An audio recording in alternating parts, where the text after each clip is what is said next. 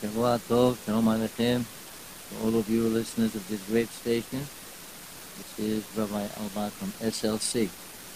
I'm going to be talking about the parasha we read yesterday, Parashat Bechokotai. Uh, the two things I'm going to talk about, the beginning of the parasha and also the Tochacha, which is in the middle. At the beginning, the Pasuk says, Im bichukotai telechu, ואת מצוותיי תשמרו ועשיתם אותם. What does that mean? In בחוקותיי תלכו. Lech means to go. The plain meaning is if you follow my statutes. But it doesn't say, uh, you know, if, if you follow them. It says, if you go in my statutes. Why was the word telechu used here? Rabbi Yitzhak Meir Rottenberg, the famous Gerer Rebbe, he points out an interesting lesson from this person. He answers like this. When it comes to the Torah and spiritual matters, one cannot stand still. One has to always keep in motion, in learning, and fulfillment of the mitzvot. In these matters, he says, there is a great principle. Either you progress, that is, go up, or regress, go down. And standing still is similar to going down. To understand this concept fully, imagine you are next to an escalator that's going down and you're trying to go up. Now, if you stand still, you'll be going down. If you make a small effort, you just about stay in place. But if you make a nice big effort, you will be able to climb up from it. This is why we must be, we must keep going.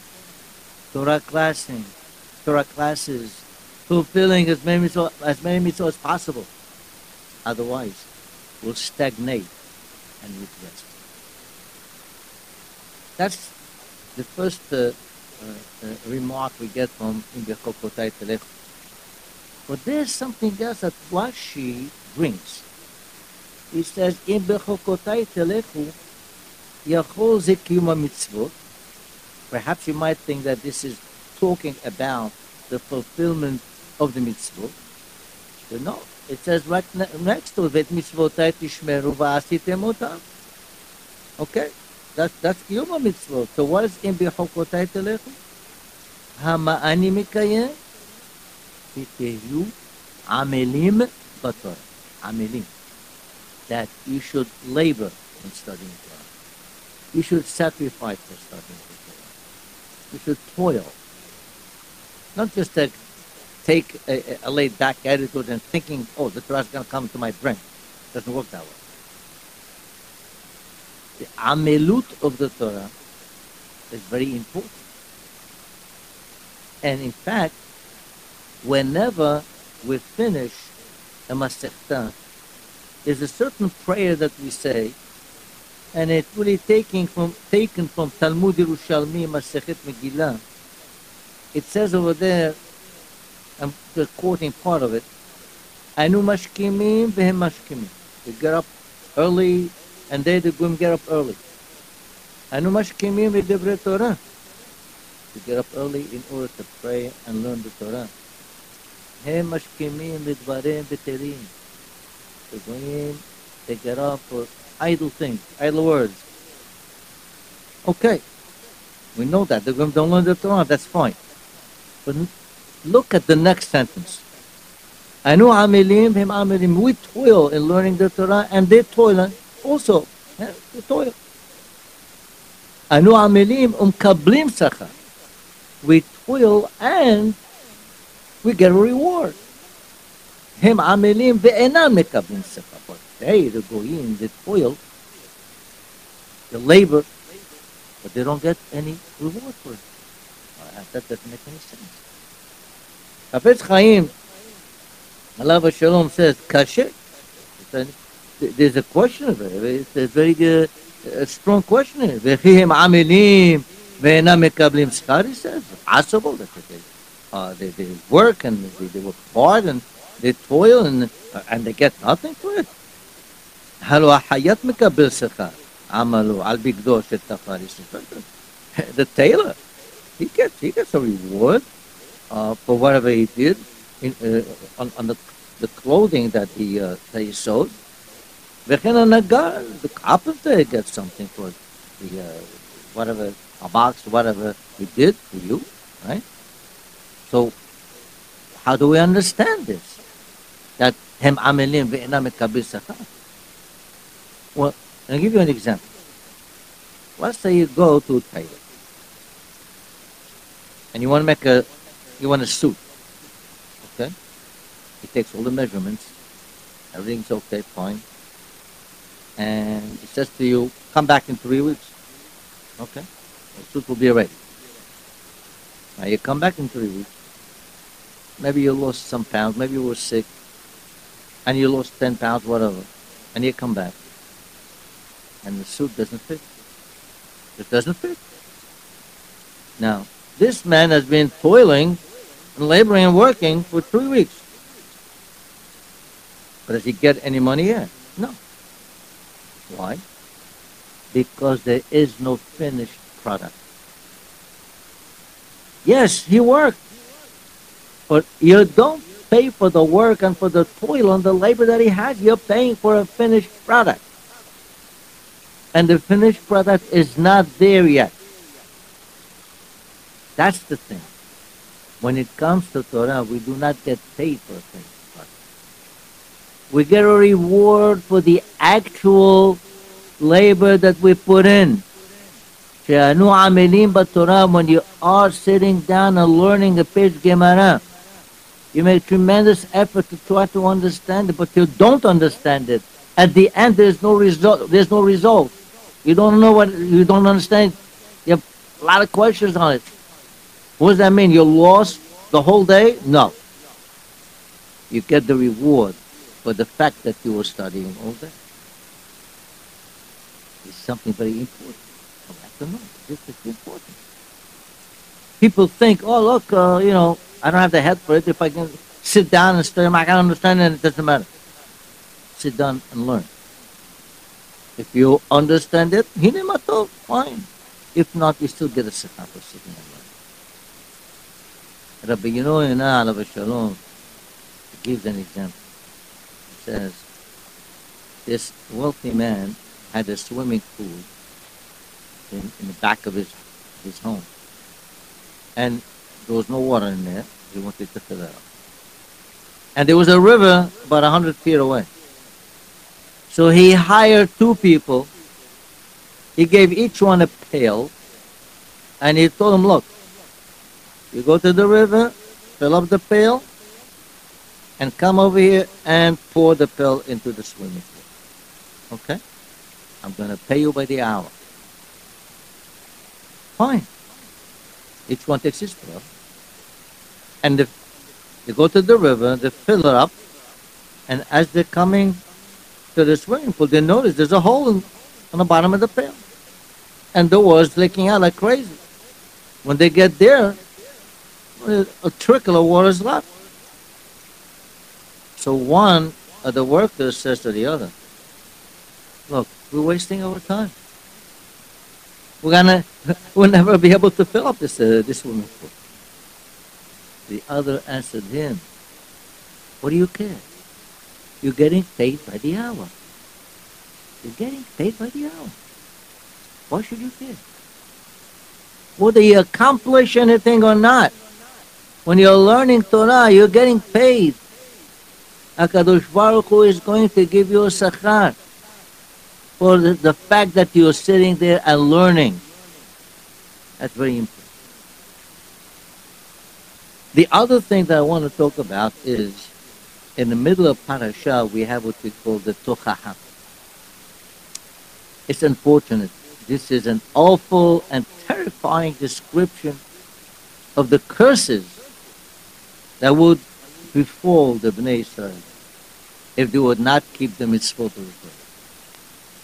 In fact, the Ramban, he goes through a lengthy description and he carefully puts down uh, that how these curses actually did occur in the first temple.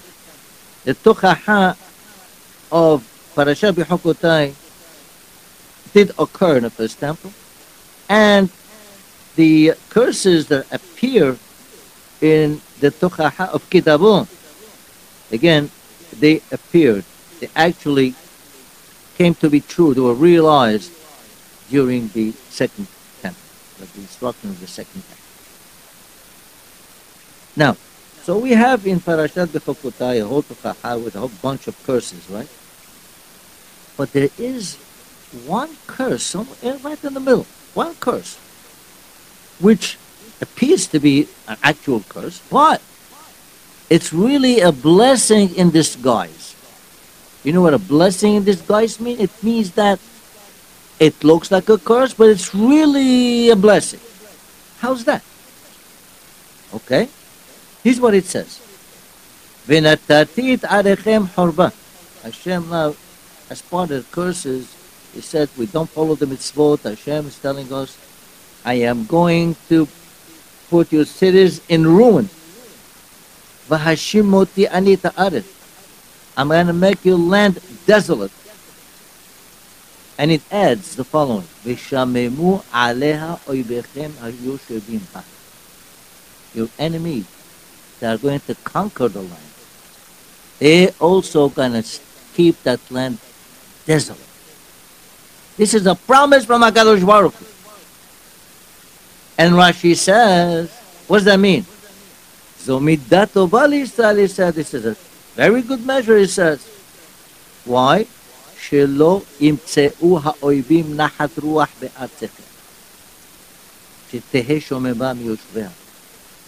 The enemies will never have any נחת ruach from the land.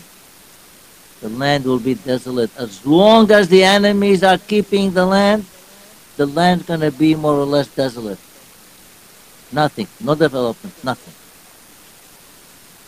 This promise was 3,500 years ago. For 2,000 years, we were not in Eretz Israel. And you know what? For 2,000 years, that land has been desolate. That's right. Now, can you imagine if while we were in Galut, we were in exile, if Eretz Israel was a highly developed country with beautiful high skyscrapers, multiple business corporations, lots of natural resources, and a strong army to defend the land. Forget it. How could he? How would God give that land back?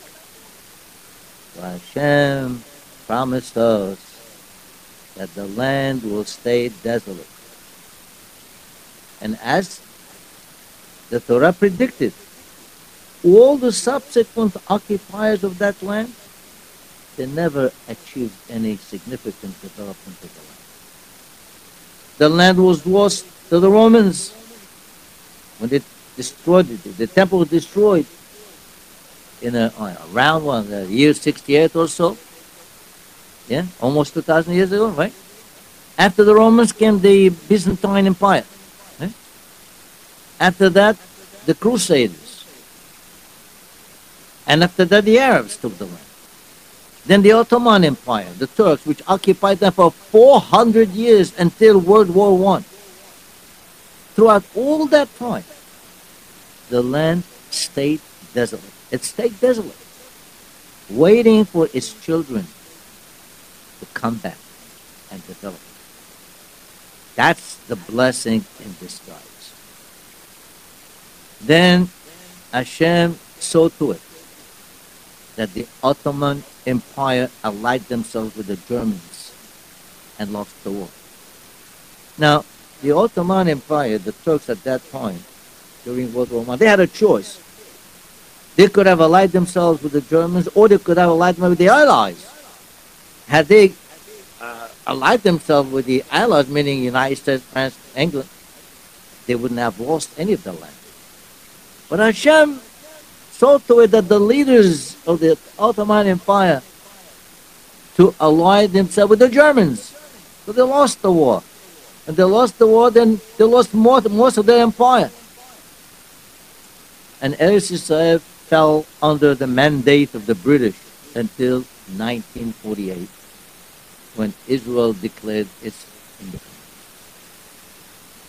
All throughout that history, from the destruction of the Second Temple till today, there has never been a land called Palestine or inhabitants of the land called Palestinians. Never. Why? Because there was never a country called Palestine.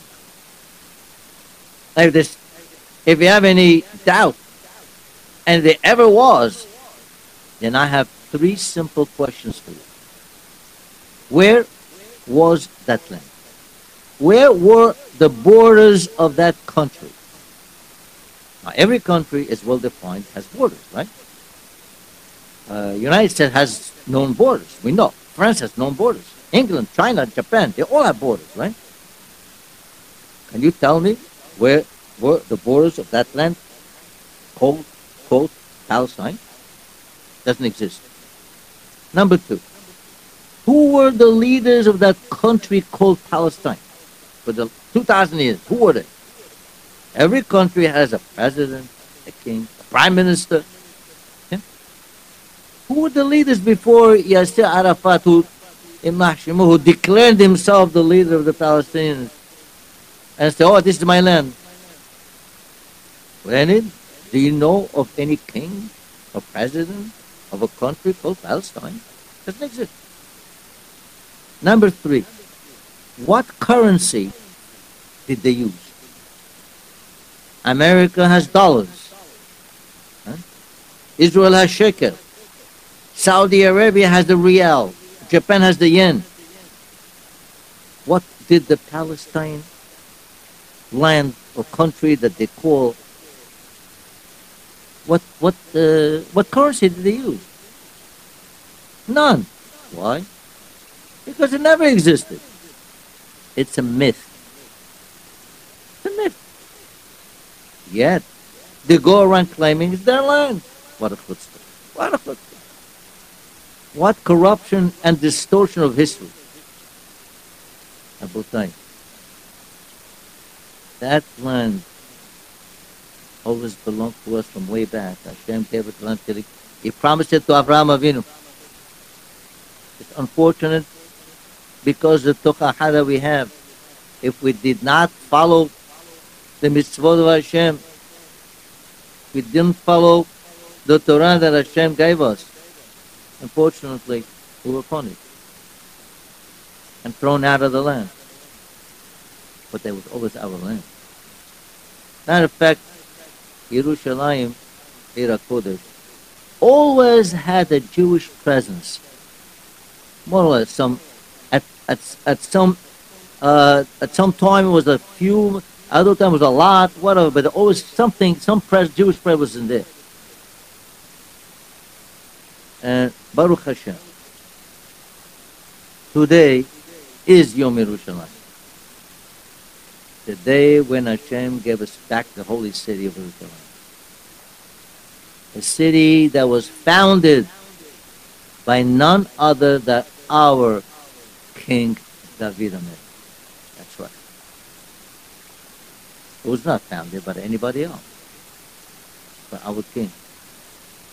Let me just give you a little short history of the last 80 years or so of Jerusalem. You know, under the 1947 United Nations partition plan, proposed the establishment of two states, that was then, 1947, in the British Mandate of Palestine. A Jewish state and an Arab state. Originally, believe it or not, Jerusalem was supposed to be an international city neither exclusively Arab nor Jewish, for a period of 10 years, at which point they would have a referendum by the residents of Jerusalem to determine which country to join. That was a plan. The Jewish leaders accepted the plan, but the Arabs rejected the proposal. Baruch Hashem. Every time there was a plan or a proposal by the nations, the Arabs somehow managed not to accept it. And Baruch Hashem, because of that, we actually, our land has grown. Now, as soon as Israel declared its independence in 1948, as you know, it was attacked by the Arab neighbors. Now, Jordan took over East Jerusalem and the Old City. Israeli forces at the time made a real effort to dislodge them, but they were unable to get them out. By the end of 48, the uh, Jerusalem was left divided between Israel and Jordan. The old city and East Jerusalem continued to be occupied by Jordan, and the Jewish residents were forced out. Under Jordanian rule, Jews were not allowed to come to the Kotel to pray by our holy Kotel. Under Jordanian rule, half of the old city's 58 synagogues were demolished. And the Bet HaKvarot of Har Hazetim was plundered. They took the stones. They used them for building material, for paving roads. But this state of affairs changed in 1967 as a result of the Six Day War. And mind you, before the start of the war, Israel sent a message to King Hussein of Jordan saying, Israel will not attack Jerusalem or the West Bank as long as they stayed away. They remained quiet. But that did not happen. Why? Because Egypt was pressuring them and giving them false intelligence reports. And as a result, they started the war. And on June 7, 1967, 28 ER, 57-27, Israel captured the old city of Jerusalem. That day became Jerusalem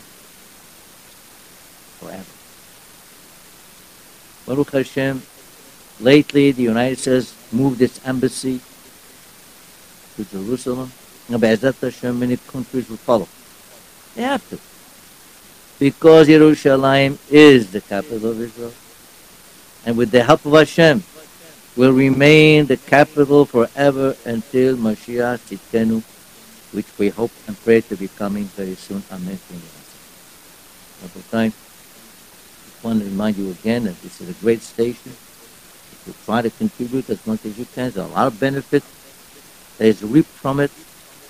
And if you have any simha, please contact us at our SLC office. And a beautiful uh, the ceremony hall, and I'm sure we can accommodate any of your Semakhot. Uh, have a happy Hak Shavuot. Uh, Ulechem, Beruchim to you, and Shavuot to all of you.